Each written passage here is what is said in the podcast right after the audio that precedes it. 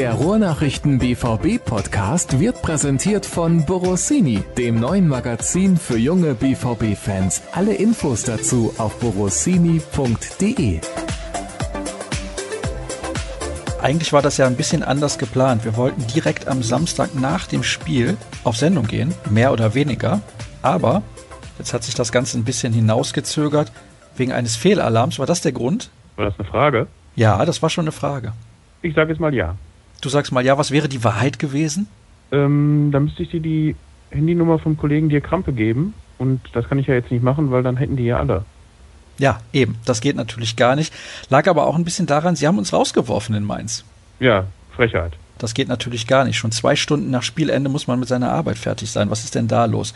Schön, dass ihr mit eingeschaltet habt hier bei Episode 130 des BVB-Podcasts der Ruhrnachrichten. Weißt du eigentlich, Flo, warum dieser Fehlalarm losgegangen ist? Denn du warst längst nicht mehr am Buffet. Also ich wäre es gewesen, aber es gab nichts mehr. Muss man vielleicht erläuternd hinzufügen. Nee, weiß ich bisher nicht. Ist schon irgendwas aufgeploppt noch? Müssten wir nochmal recherchieren. Aber es war zumindest ein Fehlalarm. Aber du bist natürlich eiskalt sitzen geblieben. Nein, ich war der Erste, der draußen war. Ah, okay. Das habe ich natürlich nicht mitbekommen. Ich war in einem anderen Raum. Hab gedacht, ein bisschen ja. Distanz kann nie schaden. Nein, aber auch da war der Dirk nicht da. Also müsste man vielleicht auch nochmal überprüfen.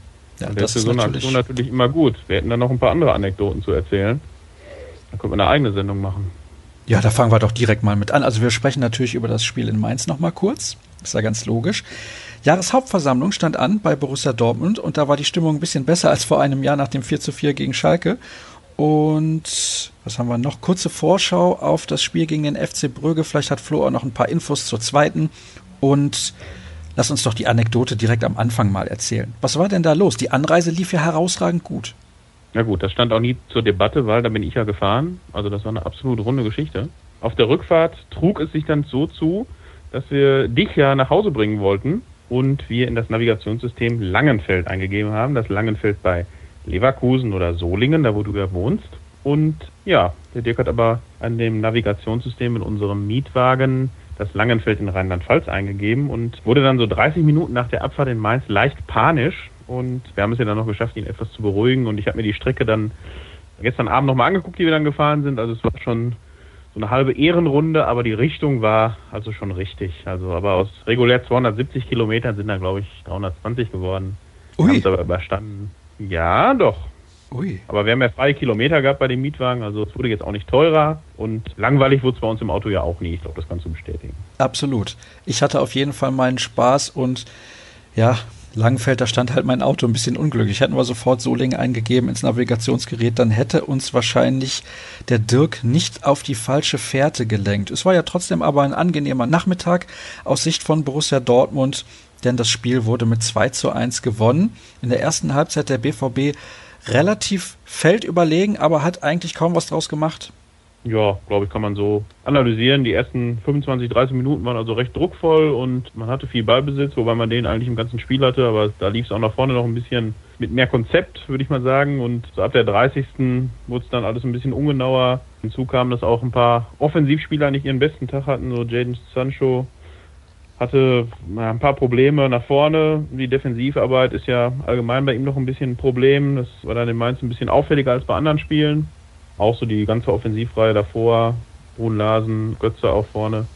Ja, war jetzt nicht so der beste Samstag, den sie erwischt hatten. Defensiv war es eigentlich ganz okay. Die Innenverteidiger eigentlich wie immer gut. Roman Böcki auch gut. Axel Witzel auch wieder sehr umsichtig im Spiel.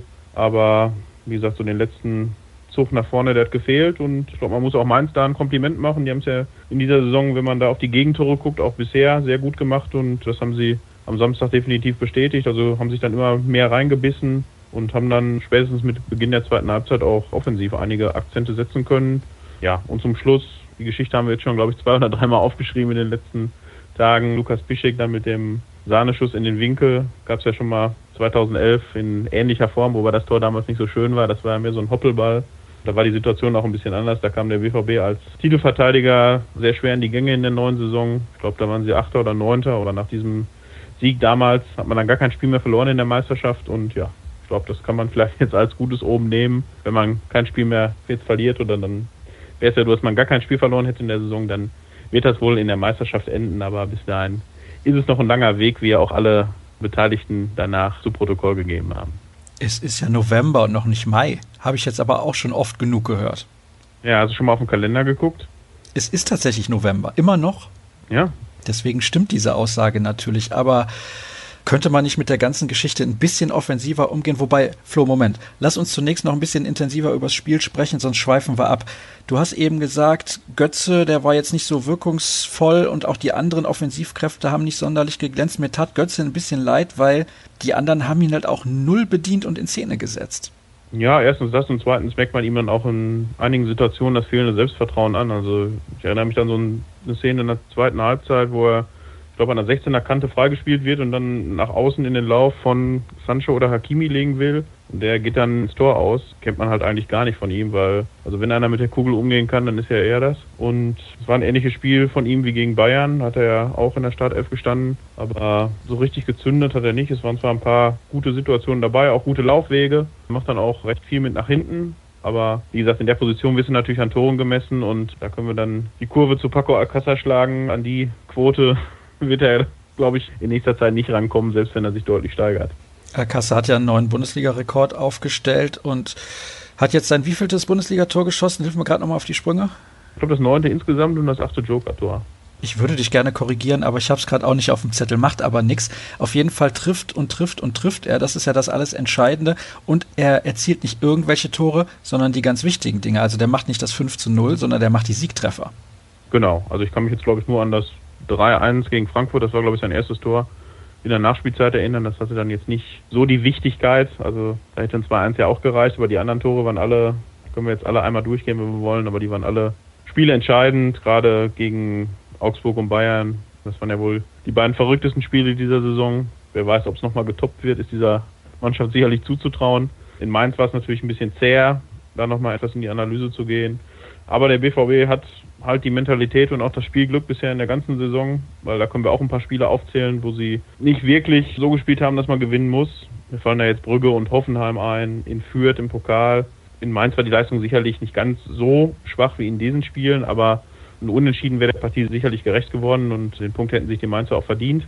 Aber wie gesagt, sie sind bis zum Schluss dran geblieben, mussten natürlich dann noch ein bisschen zittern in der Schlussphase. Da gab es noch so zwei, drei brenzlige Situationen, aber ja, es klappt zurzeit halt alles. Dann spielen die Bayern 3-3 gegen Düsseldorf, was man trotz der schwächeren Spiele in den vergangenen Wochen jetzt nun wirklich nicht gedacht hätte, weil sie ja auch 3-1 geführt haben zwischendurch. Und um auf deine Frage von vorhin zurückzukommen, klar könnte man sich hinstellen, ein bisschen offensiver damit umgehen, aber ich denke, aufgrund der vergangenen Saison ist man noch so ein bisschen ein gebranntes Kind und stapelt da ein bisschen tiefer. Man verweist natürlich jetzt darauf, dass es auch noch andere Konkurrenten gibt, aber ich denke mal, die Bayern sind schon normal der Hauptkonkurrent Nummer eins und ob Eintracht Frankfurt die Leistung, die sie zurzeit zeigen, bis zum Saisonende durchziehen können, wage ich da mal zu bezweifeln. Bei Gladbach ist es vielleicht ein bisschen wahrscheinlicher, aber auch jetzt nicht unbedingt so, dass sie da wirklich alle Spiele gewinnen. Und Gladbach spielt jetzt auch bis zur Winterpause noch in Leipzig, Hoffenheim und am letzten Spieltag dann in Dortmund habe ich nachgeguckt. Also das sind auch noch einige Bretter. Also wenn es gut läuft, dann könnte der BVB schon mit einem guten Polster in die Winterpause gehen. Das könnte absolut der Fall sein. Ganz, ganz wichtig natürlich dieses Spiel dann am 21. Dezember zu Hause gegen Borussia Mönchengladbach. Da allerdings auch kam aktuell eine Nachricht ein, dass sich Matthias Ginter schwer verletzt hat. Da ist die Frage, wann er überhaupt wieder wird eingreifen können. Und er ist ja ein ganz, ganz wichtiger Spieler im System von Dieter Hecking und hat, glaube ich, in der vergangenen Saison keine einzige Spielminute verpasst. Vielleicht habe ich das aber auch komplett falsch im Kopf. Kann sein. Korrigiere nee, mich ich gerne. auch gelesen. Ja? Habe ich auch gerade bei Twitter noch gelesen, dass er bisher keine oder eine Minute erst verpasst hat. Ja, die Szene war natürlich gestern, wir saßen auch gerade im Büro, da waren wir gerade wieder reingekommen von der Jahreshauptversammlung die sah natürlich im TV auch schon böse aus und ja, dann konnte man sich schon oder man konnte, musste damit rechnen, dass da was gebrochen ist. Augenhöhle, Nase, Kiefer, Jochbein ist ja da alles zusammen und jetzt sind es glaube ich Kiefer und Augenhöhle, der gebrochen ist und Kiefer dauert ja eh, glaube ich, mal ein paar Wochen. Da hatten wir ja mit Sven Bender auch einen Kandidaten, ein paar Jahre, der sowas ja immer magisch angezogen hat, solche Verletzungen. Also das wird ein paar Wochen dauern und ich denke mal, er wird dann zur Rückrunde wieder fit sein, aber es ist natürlich jetzt schon eine deutliche Schwächung für Gladbach, das stimmt. Fakt ist, dass all die Konkurrenten aber auch regelmäßig Punkte verlieren. Ich hatte nämlich gedacht, Leipzig, da hat ja zuvor keiner eigentlich drüber gesprochen, dass die so richtig durchstarten könnten und ein ernsthafter Konkurrent werden, aber die haben dann in Wolfsburg verloren, also so schnell kann es gehen. Ich möchte nochmal zurückkommen, abschließend auf dieses Spiel gegen Mainz. Du hast gesagt, Mainz hat das auch ganz gut gemacht der BVB wirkte nicht immer so zielstrebig, wie das in den Wochen vor der Länderspielpause war. Glaubst du, das hat irgendwie dem Rhythmus ein bisschen geschadet, diese Unterbrechung? Ja, mit dem Sieg gegen Bayern auf jeden Fall. Wenn sie das Spiel jetzt verloren hätten, wäre es vielleicht umgekehrt gewesen, aber ich denke mit der Euphorie dieses Spiels, wie es zustande kam und ich glaube, das kann jeder, der im Stadion war, auch bestätigen. Also es war wirklich eine ganz besondere Atmosphäre in diesen 90 oder 95 Minuten, die es dann unterm Strich waren. Und ich denke, das kann man auf jeden Fall mitnehmen und in dem Fall wäre es dann vielleicht besser gewesen, wenn es weitergegangen wäre, aber nun gut, selbst dann wäre, glaube ich, ein Spiel in Mainz nicht unbedingt leichter geworden, weil sie es wirklich defensiv sehr gut machen. Aber ich denke, so sind alle zufrieden, selbst Mainz oder die Mainzer Verantwortlichen nach dem Spiel waren ja auch so ein bisschen hin und her gerissen. Einerseits aufgrund der guten Leistung, andererseits hätten sie natürlich dann gerne mindestens einen Punkt mitgenommen, aber letztlich konnten da, glaube ich, alle ganz gut mitleben. Ein paar Worte noch zum FC Bayern. 3-3 zu Hause gegen den Tabellenletzten Aufsteiger nach einer 3-1-Führung. Kann eigentlich nicht passieren. Ja. Nee, also das ist schon sehr markant. Klar, dass man mal so ein, zwei Spiele hat. Auch von mir aus mal ein 3-3 gegen Düsseldorf. Kann mal passieren, aber das ist bei den Bayern jetzt in der letzten Zeit, glaube ich, so oft vorgekommen wie sonst in der ganzen Saison überhaupt. Und ich glaube, sie haben jetzt schon in den letzten vier Spielen zwölf Gegentore oder so. Mit 14, 16 Gegentoren haben sie auch mal eine Saison abgeschlossen. Also sie müssen jetzt sehen, dass sie die Kurve kriegen, sonst wenn der BVB zumindest bis zur Winterpause diese Schlagzahl weiter so hoch hält und es gibt ja jetzt nicht viele Argumente, die dagegen sprechen, dann werden aus den neun Punkten auch gerne mal zwölf oder 15 und dann haben wir glaube ich eine ähnliche Konstellation wie im ersten Meisterschaftsjahr, glaube ich. Uh. 2010, 2011. Da war das zur Winterpause auch ähnlich. Dann, glaube ich, Dortmund zur Rückrunde auch in Leverkusen gespielt. Das war dann so ein Endspiel im Prinzip. Wenn man das vielleicht verloren hätte, dann wäre es nochmal spannend geworden. Das hat man, glaube ich, 3-1 gewonnen. Hat Großkreuz noch ein oder zwei Tore geschossen. So sieht's weißt aus. das nicht mehr? Das ist doch. bei dir um die Ecke. Ja, da so. war ich auch im Stadion. Ich auch. Gut, dass wir uns nicht gesehen haben. Ja, damals ähm, waren es noch schöne Zeiten. Ja, wie gesagt, also wenn es dann mal 10 oder 13 oder 15 Punkte sind, dann wird es auch für den FC Bayern sehr, sehr, sehr schwer, das noch irgendwie wegzuknabbern. Und ja, aber sie haben, glaube ich, jetzt zurzeit noch ganz andere Probleme, als jetzt sich Borussia Dortmund in den Fokus zu nehmen. Ähm, da müssen sie, glaube ich, erst ein paar interne Sachen mal klären. Natürlich von Borussia Dortmund Seite aus muss man die Chance natürlich nutzen. Also möglichst alle Spiele gewinnen bis zur Winterpause und dann werden es wahrscheinlich mehr als neun Punkte Vorsprung sein auf die Bayern. Das könnte tatsächlich passieren, zumindest wenn der BVB alle Spiele gewinnt. Ich behaupte mal, ein paar Punkte werden auf jeden Fall noch dazukommen. Du bist auf der Jahreshauptversammlung gewesen und das ist ja auch ein Grund, warum wir diesen Podcast ein klein wenig nach hinten geschoben haben. Was war denn da los? Ja, also ich habe keine Erbsensuppenvergiftung davongetragen, wenn du darauf abzielst. Das war alles im Rahmen. Ansonsten konnte man sich ja im Vorfeld denken, dass die beiden Versammlungen recht harmonisch über die Bühne gehen würden. So war es dann auch. Die Mannschaft war ja auch da, so für eine gute Stunde. Gab auch noch eine kleine Mixung mit Marco Reus. Die Laune war also allerseits gut. Bei Hans-Joachim Watzke dieses Jahr ein bisschen das ruhiger angehen lassen.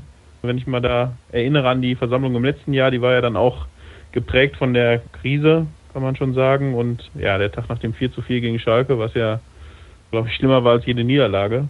Ja, da war er also sehr kämpferisch und musste den Fokus dann natürlich so ein bisschen, bisschen ablenken oder auf, auf andere Vereine lenken. Dann hat Schalke nochmal eine Spitze gekriegt und Bayern. Das war dieses Jahr nur im ganz kleinen Rahmen und ja, er hat dann mehr so auf die Bodenständigkeit gesetzt und dass man jetzt auch keine zwei Prozent nachlassen dürfte in den kommenden Wochen, aber natürlich auch den Moment genießen sollte, wenn man jetzt mal zwölf Monate zurückblickt oder das war ja jetzt in der Endphase der Saison vom Gefühl her, auch wenn man eigentlich fast alle Spiele gewonnen hat, auch nicht viel besser, sollte man das genießen, dass es so schnell in die andere Richtung gehen würde. Da hätten, glaube ich, nicht so viele mitgerechnet. Von daher zwei gelungene Tage, rundum gelungene Tage bei der Aktionärsversammlung. Wurde wieder beschlossen, dass es 6 Cent Dividende gibt pro Aktie. Also da haben die Aktionäre auch ein bisschen was davon, je nachdem, wie viele Stücke oder Stückzahlen man da hat.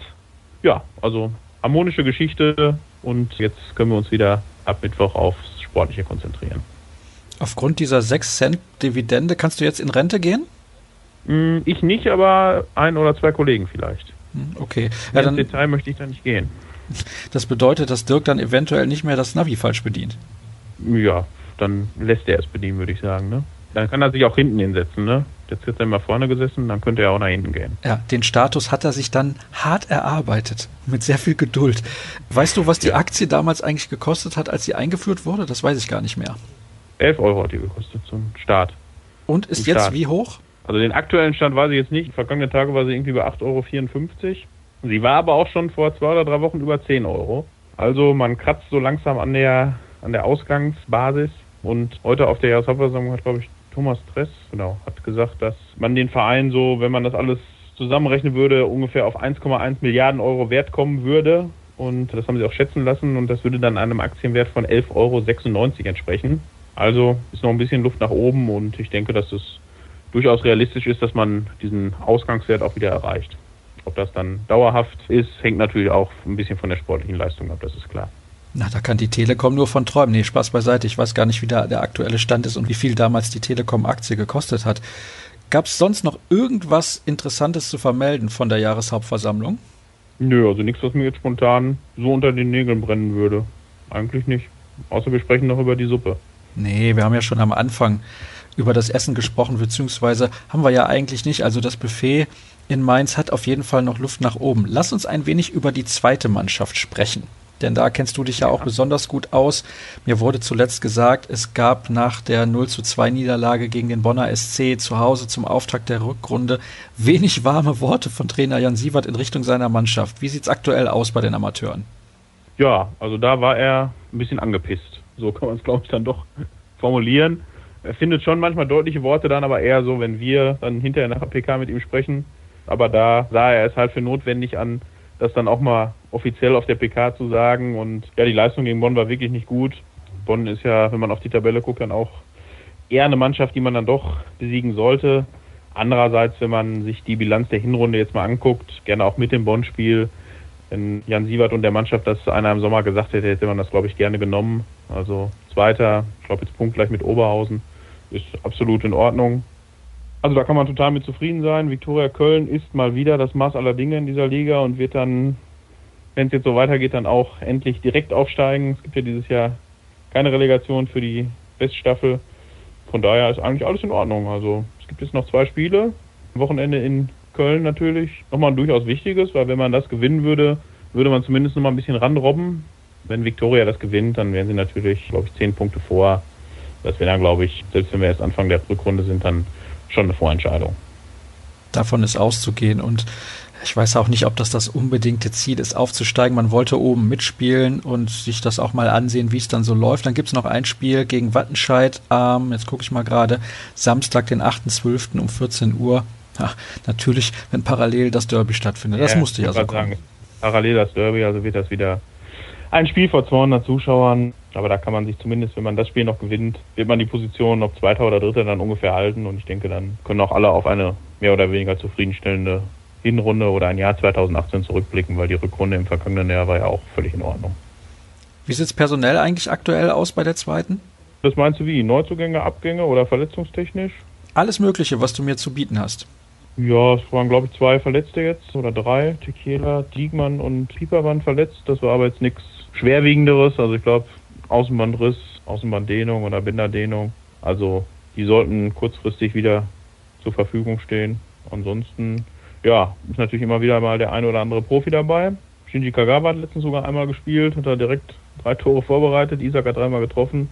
Also das klappt eigentlich ganz gut. Ist natürlich manchmal nicht so ganz leicht für die Spieler, die dann aus dem Kader fallen wegen Altersbegrenzung oder einfach weil halt wirklich drei oder vier Profis runterkommen. Hat Jan Siebert auch schon mal gesagt, dass es da hin und wieder enttäuschte Gesichter gibt, aber gut, das ist halt die Aufgabe der zweiten Mannschaft und die Spieler, die runtergekommen sind, haben wir auch ordentliche bis sehr ordentliche Leistungen gebracht. Also das war alles in Ordnung. Wo du gerade sagst, das ist die Aufgabe der zweiten Mannschaft, aber so einem Kagawa Spielpraxis zu geben in der zweiten Mannschaft, pff, weiß ich auch nicht. Also der ist ja da komplett unterfordert. Ja, eigentlich schon. Das hatte Rot-Weiß Essen an dem Abend auch moniert. Allerdings, so wie die verteidigt haben, zwei oder drei Gegentoren, hätten wir beide das auch vielleicht noch geschafft, uns dadurch zu kombinieren. Ansonsten, ja, wie gesagt, es war ein Spiel von Kagawa. Ich glaube nicht, dass man den jetzt noch häufiger da sehen wird. Klar, Isaac ist auch noch so ein spezieller Fall. Muss man mal gucken. Ist ja jetzt auch nicht so unwahrscheinlich, dass der sich da die Wege im Winter trennen. Bei Kagawa gibt es natürlich auch Gerüchte, weil er die vergangenen Wochen halt auch wirklich gar nicht gespielt hat. Ja, vielleicht löst sich das Problem dann bei dem einen oder anderen im Winter dann schon auf. Muss man mal abwarten. VfB Stuttgart habe ich da gelesen, bei Sebastian Rode auch. Habe ich auch heute gelesen. Ja, Stuttgart muss sich natürlich umgucken. Ne? Also so wie die stehen, das wird bis zur Winterpause jetzt ja auch nicht mehr viel besser. Man kann ja jetzt nicht davon ausgehen, dass sie alle Spiele gewinnen. Also werden sie auf jeden Fall unten drin bleiben. Und ja gut, da müssen sie natürlich was tun, obwohl ihr Kader natürlich schon ganz ordentlich ist für die erste Liga. Aber der Reflex ist dann natürlich da, dass man Leute holen will. Und ja, also ich glaube, bei Sebastian Rode würde der BVB dem Spieler keine Steine in den Weg legen. Bei Kagawa müsste man natürlich ein bisschen abwägen. Wie ist das Angebot? Hat man irgendwie Ersatz im Auge? Also auszuschließen ist es nicht. Ja, bei Rode wird es, glaube ich, Zeit und bei Kagawa kann es auch nicht mehr allzu lange dauern. Habe auch gelesen, Stuttgart wäre an Sandro Wagner interessiert. Also, das wäre ja auch völlig verrückt. Ich meine, wenn du Mario Gomez hast, dann brauchst du eigentlich Sandro Wagner nicht. Aber das soll nicht meine Sorge sein, beziehungsweise nicht unsere. Lass uns noch ein bisschen sprechen über das, was jetzt kommt, nämlich am Mittwoch um 21 Uhr spielt der BVB zu Hause gegen den Club Brügge. Neun Punkte hat man auf dem Konto. Drei Siege, eine Niederlage, 8 zu 2 Tore, direkten Vergleich gewonnen gegen Atletico, die sind punktgleich Zweiter. Es reicht ein Unentschieden, dann ist man weiter, aber eigentlich sind drei Punkte Pflicht gegen Brügge. Ja, sehe ich auch so. Und nach den bisherigen Leistungen kann man, glaube ich, auch mit breiter Brust in die letzten beiden Spiele gehen. Und das Ziel sollte dann schon sein, den Gruppensieg klarzumachen.